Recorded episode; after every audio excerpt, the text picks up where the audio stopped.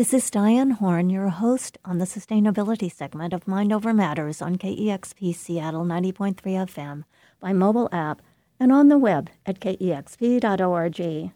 My guest today is Patti Goldman, managing attorney for the Northwest Office of Earthjustice, a nonprofit public interest law firm. Patti leads Earthjustice's pesticide work. Her litigation experience includes notable successes in restoring Pacific salmon, protecting the region's southern resident orca whales, and limiting exposure to hazardous pesticides, particularly those that harm farm workers and their families. Patti Goldman is here to tell us about efforts to ban chlorpyrifos, a pesticide widely used in agriculture, which is associated with both pesticide poisoning and chronic health effects. Welcome, Patti. Good morning. Would you begin by saying a few words about Earthjustice and the Northwest Office? Earth Justice is a national nonprofit organization that represents people when they need to go to court to protect the environment or the right of all people to a healthy environment. We've been around since the very early 1970s, and we've been in the Northwest since 1987. In the Northwest, we started by protecting old growth forests and salmon and orcas, and now we're in the middle of all sorts of battles over fossil fuels and clean energy policies. So, what is chlorpyrifos? Chlorpyrifos is a neurotoxic pesticide. It's in a class of pesticides called organophosphates. It was developed by the Nazis in World War II as a nerve agent. And then after the war, it was developed and all sorts of others, about four dozen different kinds of makeups of this kind of pesticide to be used in agriculture and in the home. It is neurotoxic. It affects the nerve system, makes the system go pretty much haywire, and people get very sick. That's the acute toxicity. And what we've been learning more recently is about some very pernicious, long lasting effects, particularly on children. Would you say more about the ways chlorpyrifos is currently used and what the reasons are? Well, it's an easy pesticide to use because it affects anything with the nervous system. So it is sprayed when various pests crop up on the crops, and it's used on about four dozen different kinds of crops. The good thing is it's not used in the home anymore. Back in 2000, all uses in the home were ended because of its toxicity to children. I mean, before that, children would crawl around on carpets and hug their pets and be exposed that way. And EPA decided it was far too toxic to expose children that way. How widespread is the use of chlorpyrifos at present? It's one of the most widely used pesticides, about 5 million pounds a year across the entire country. It's used in big crops like corn and soy and cotton, but it's also used in a lot of orchards and row crops like apples and grapes and strawberries and melons. And in those kind of uses, there's a lot of human exposure, both the people who apply the pesticide and people who are nearby, because the pesticide will float through the air. It will affect people in their homes, in their yards, at schools, both in the air and when they touch surfaces that have been treated. In what parts of the U.S. is chlorpyrifos most commonly used? Where are the concentrations? Well, where we have agriculture. California is the largest state in terms of exposures and poisonings. Washington, Oregon, Michigan, you know, a lot of the places where we grow different fruits and vegetables. But it's also used in the big ag kind of corn, soy, cotton states as well. Would you say more about the health risks of chlorpyrifos for humans? Well, I mentioned the acute poisonings, and we've known that for decades. It's one of the top poisoners of people that we have on records. It's usually up there among the top five. But what we've learned over the last 15, 20 years is that it's also associated at very low doses with brain damage to children. So the studies are very interesting. The Centers for Disease Control funded studies that would follow women in their pregnancy and trace what they were exposed to and then follow the children. And what the different studies found, and this is Columbia, University of California, Berkeley, Mount Sinai School of Medicine, is that low level exposures are associated with reduced IQ, with developmental delays, autism, attention deficit disorder, all sorts of learning disabilities. I mean, pretty much every parent's nightmare. And these exposures have happened when the women showed no precursors of the acute poisoning. So the levels that EPA has been allowing for the last 20 years are not protective enough. What are the main ways that people are exposed to chlorpyrifos? You said a bit about that earlier, but say more.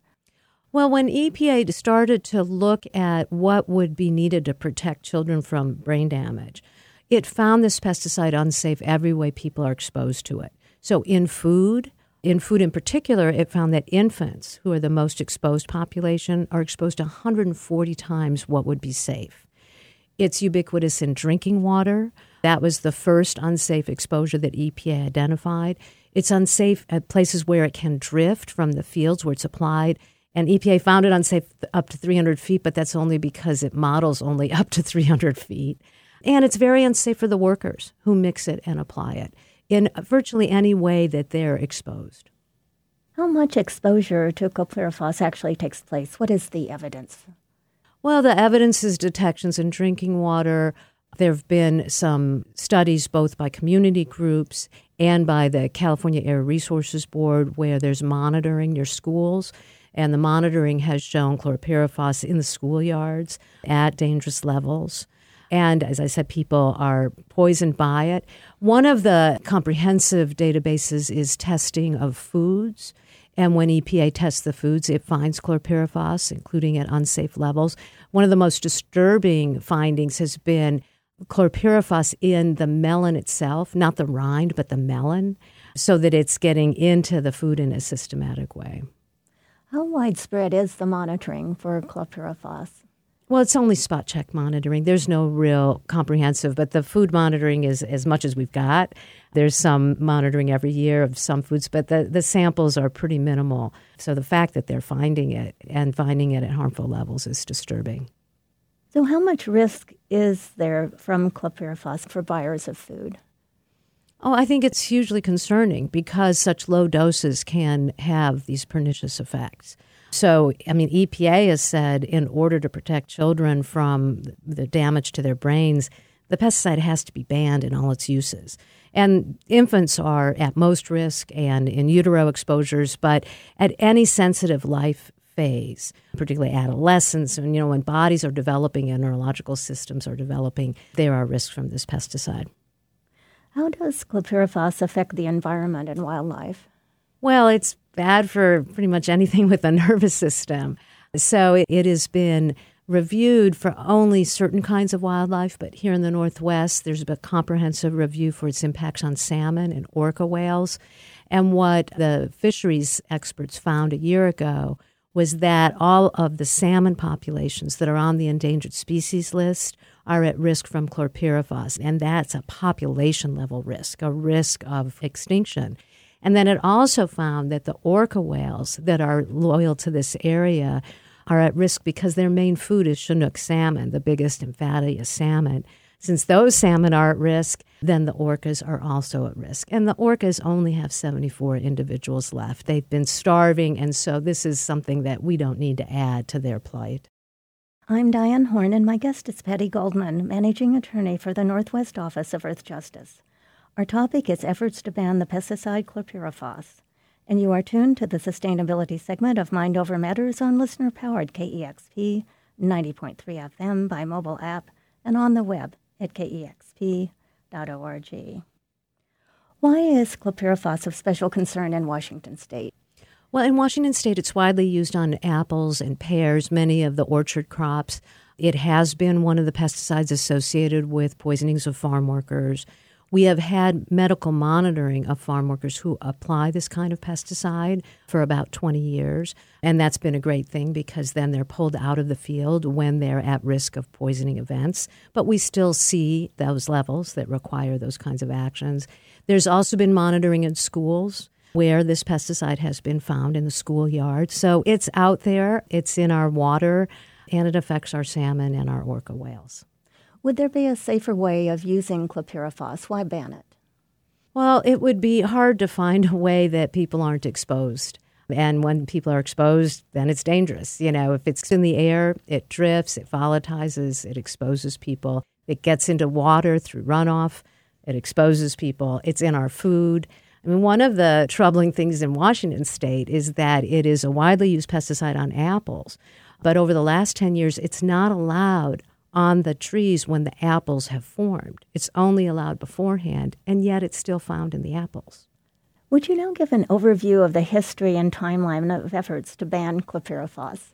Well, that's a long story. it actually starts with getting stronger protections adopted by Congress unanimously in 1996 to protect children from pesticides. Up to that time, EPA had looked at adult men and not at children. And the National Academy of Sciences chastised EPA for doing so and said that it really had to look at children. They're not just little adults. They eat different things, they drink a lot more liquids, water mixed in their juices. They put their hands in their mouths more than we do, roll around with their pets on the carpets or the lawns. And so they have a lot of exposure and a lot of vulnerable periods of development.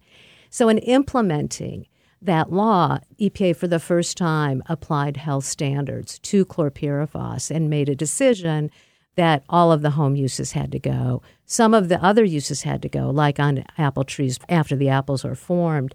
But it cut a deal and left this pesticide on the market in most agricultural uses. So at that time, we and our colleagues petitioned EPA to ban this pesticide. We wanted EPA to address how it drifts through the air and exposes people in schools and homes, and we wanted EPA to address the growing evidence of brain damage to children from the very low level exposures.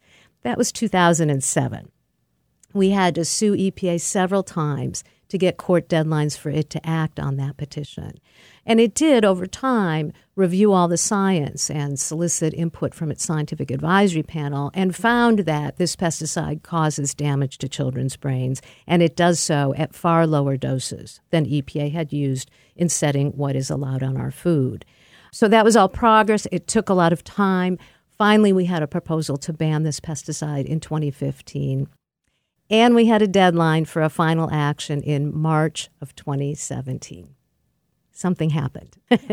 we had an election, a new administration, and Scott Pruitt became the new EPA administrator. One of the first things on his plate was making a decision on chlorpyrifos. He was sworn in in February. The decision had to be made at the end of March. He met with the CEO of Dow. He met with the trade group for the chemical companies that make pesticides. He and his aides met with different growers who all asked him to keep this pesticide on the market. The staff had drafted a ban. They were ready to finalize that if he signed it. Instead, his chief of staff came in to the acting administrator and said, No, I want to know the other options. What else can we do? Can we get more time? Is there some other course of action? And what they came up with was what they called a legalese option to say, well, we're going to deny the petition because we want to study this some more. So it's a final decision denying the petition, but it's not a decision at all. It's continuing to study the science for five more years. He wanted to drag this out till 2022. So that happened, and we filed an administrative appeal, which is provided for in the statute, and we went to court. And that was June of 2017. We asked the court to rule on the legal issues, even though the appeal hadn't been decided. The appeal goes to Scott Pruitt, or the administrator, who was Scott Pruitt at the time, and he sat on the appeal. Then we convinced the Ninth Circuit Court of Appeals where this case is heard. So that's the appeals court in the West Coast. They expedited the case. We argued it in July. The most interesting thing is to look at who signs these decisions. So the decision to deny the petition was signed by Scott Pruitt. I had never seen that before. These decisions had all been signed by much lower level officials. My hypothesis is those officials didn't believe that this was allowed under the law and the science, so they wouldn't sign it. When we got to court, EPA did not defend on the merits. And I think that's because the Department of Justice lawyers didn't have a good faith belief in the merits position that EPA had taken. And lawyers are pretty concerned about that because they can be sanctioned by the court if they make representations that aren't supported by the law or the facts. So, what they did instead of defending on the merits is said the court shouldn't decide the case. It should wait until Scott Pruitt decides the appeal, which of course he hadn't done, and at the argument offered no timeline for it. So, on the merits, and I should just explain this a little bit because why I'm saying that nobody would sign it. The merits are so clear. Under the law that was adopted to protect children, EPA cannot allow a pesticide to be used on our food unless it can make an affirmative finding that the pesticide is safe. Here it did not make that finding. It could not make that finding. And in different risk assessments, it spanned hundreds of pages and were subject to scientific peer review. It found the opposite. It found this pesticide unsafe. And so it's illegal. Congress said we will not let pesticides that harm children in this way in our food and in our drinking water. And yet that is what this decision did. So we argued the case in July, and then in August, the Ninth Circuit agreed with us. Two of the judges said waiting for the appeal is not required under these circumstances. It would be futile, and EPA is using the appeal process to perpetuate its violation of the law. And on the merits, there's no defense. There was one dissenting judge. So, in a two to one decision, the court ordered EPA to ban the use of chlorpyrifos on food. Gave them a 60 day deadline. It's a little bit of a misnomer. We only get the 60 day deadline in place when this is all over, and we're still playing around in the courts for a while. So, what kind of response did you get to the ruling of the court to ban chlorpyrifos? Well, it was an amazing response. There was such an outpouring of hope because the rule of law was prevailing, because this depraved attempt to keep this pesticide on the market and in our foods and bodies had been rebuffed. And the thing that was so moving was how many people had personal stories, personal stories of their parents working in the fields and being poisoned by pesticides, or having a child that had learning disabilities and they'd been exposed to pesticides and feared that that was why. And just so many people that have been affected and were hopeful because the rule of law was working. And it seemed like it gave a lot of people resolve to keep fighting. Where do things stand at this point in time? So EPA asked the full court, the full Ninth Circuit Court, to rehear the case. So the way the, the process works is originally a three judge panel will decide a case. But there are pretty exceptional circumstances where a party can ask the full court to decide the case because there's a conflict with some other decision of the court or with a decision of the Supreme Court, something like that, and then the courts will want to sort that out. So EPA has argued that the full court should decide the issue of whether we had to wait for the administrative appeal to be decided. They also asked that the court decide whether the panel overreached by ordering EPA to actually ban the pesticide. On that one, they have a convoluted rationale that there could be yet another round of review if there's a ban that Dow Chemical, the maker of the pesticide, could seek another appeal and wait for that appeal before there'd be a final decision. So it's basically an endless cycle, like a treadmill of administrative appeals and futile attempts to get judicial review. You are tuned to the sustainability segment of Mind Over Matters on KEXP Seattle 90.3 FM by mobile app and on the web at kexp.org. I'm Diane Horn, and my guest is Patti Goldman, Managing Attorney for the Northwest Office of Earthjustice. Our topic is efforts to ban the pesticide chlorpyrifos. What do you predict the outcome will be? Well, at this point, we have opposed the request for rehearing. There will be a lot of memos, a flurry of memos that will go back and forth among the judges. They would need a majority of the active judges to rehear it. I'm hopeful that they'll deny it. I don't think there's merit in denying it. There has been a loosening of the standards over time from the Supreme Court, where the requirement to wait for an administrative appeal to be decided is no longer a bar. It's required unless there are unusual circumstances like what we have here. So I'm hopeful that precedent from the Supreme Court has come from judges appointed by Democratic presidents and Republican presidents, and it's grown over time. But, you know, the courts sometimes will decide they want to rehear it, and, you know, it'll depend on how many judges want to go that way if they can convince their peers. So I'm hopeful, but we'll wait and see. How about alternatives to chlorpyrifos? Are there reasonable alternatives to protect crops? Yes, that varies crop by crop. But there are a lot of alternatives, both chemical alternatives and a mix of different kinds of growing practices. One thing to remember is we had a proposal to ban this pesticide. We have a deadline of the end of March for that to be finalized. And if that had been finalized, chlorpyrifos would have been out of our food by October 2017. so a year ago. It's been declining in use. There's been a lot of research for 20 years on alternatives. There have been a lot of growers that have shifted to different kinds of growing practices. What steps is the U.S. Congress taking to address chlorpyrifos? Well, there have been bills introduced in both the House and the Senate to ban chlorpyrifos and also to review the whole class of organophosphate pesticides. So chlorpyrifos is one of about two dozen left on the market. There used to be about four dozen, but those have been declining in use and in approvals to be used over time.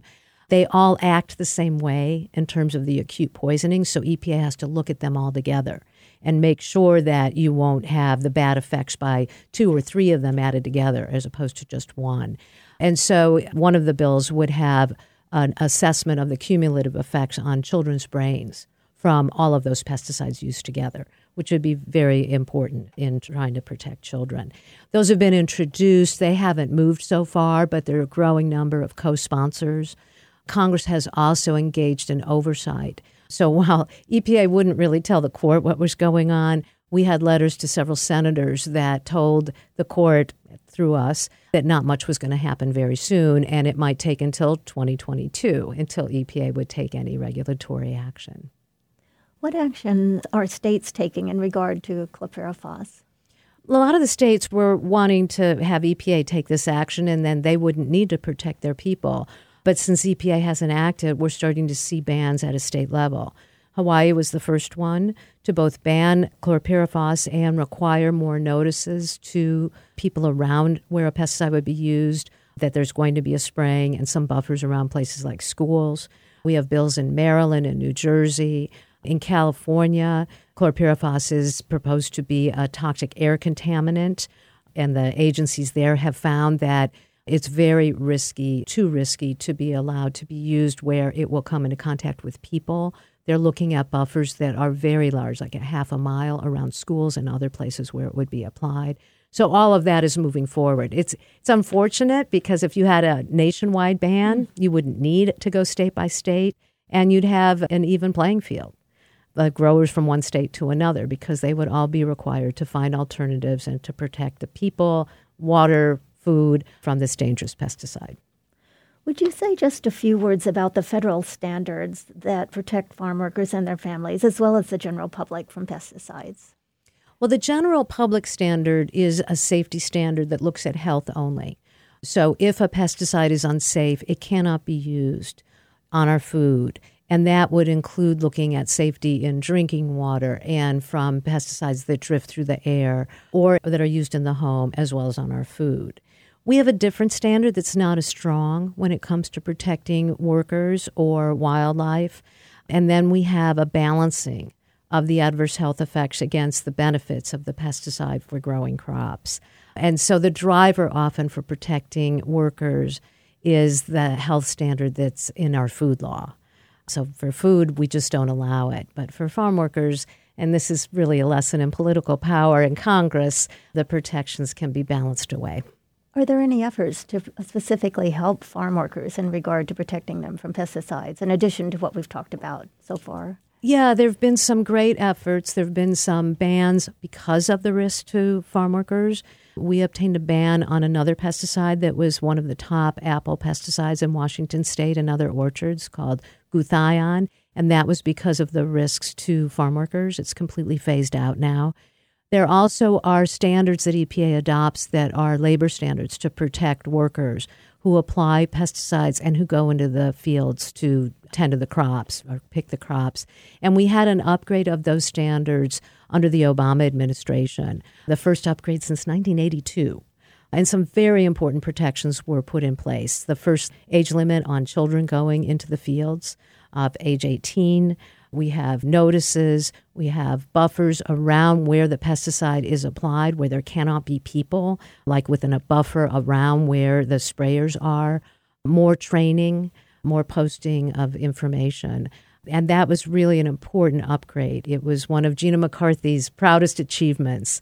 Unfortunately, we now have proposals that have been floating around the Trump EPA to weaken those standards to allow children into the field, to have that be decided on a state by state basis, to weaken the buffers around the application site and to weaken the role of third parties in being able to be advocates for the workers and get information about the risks. Well, what's the message you'd like to leave our listeners with? Well, I think the message is to be heard and to demand that EPA protect us and the people who, who grow our food from these dangerous pesticides, from chlorpyrifos, but the whole class of neurotoxic pesticides. They're archaic pesticides.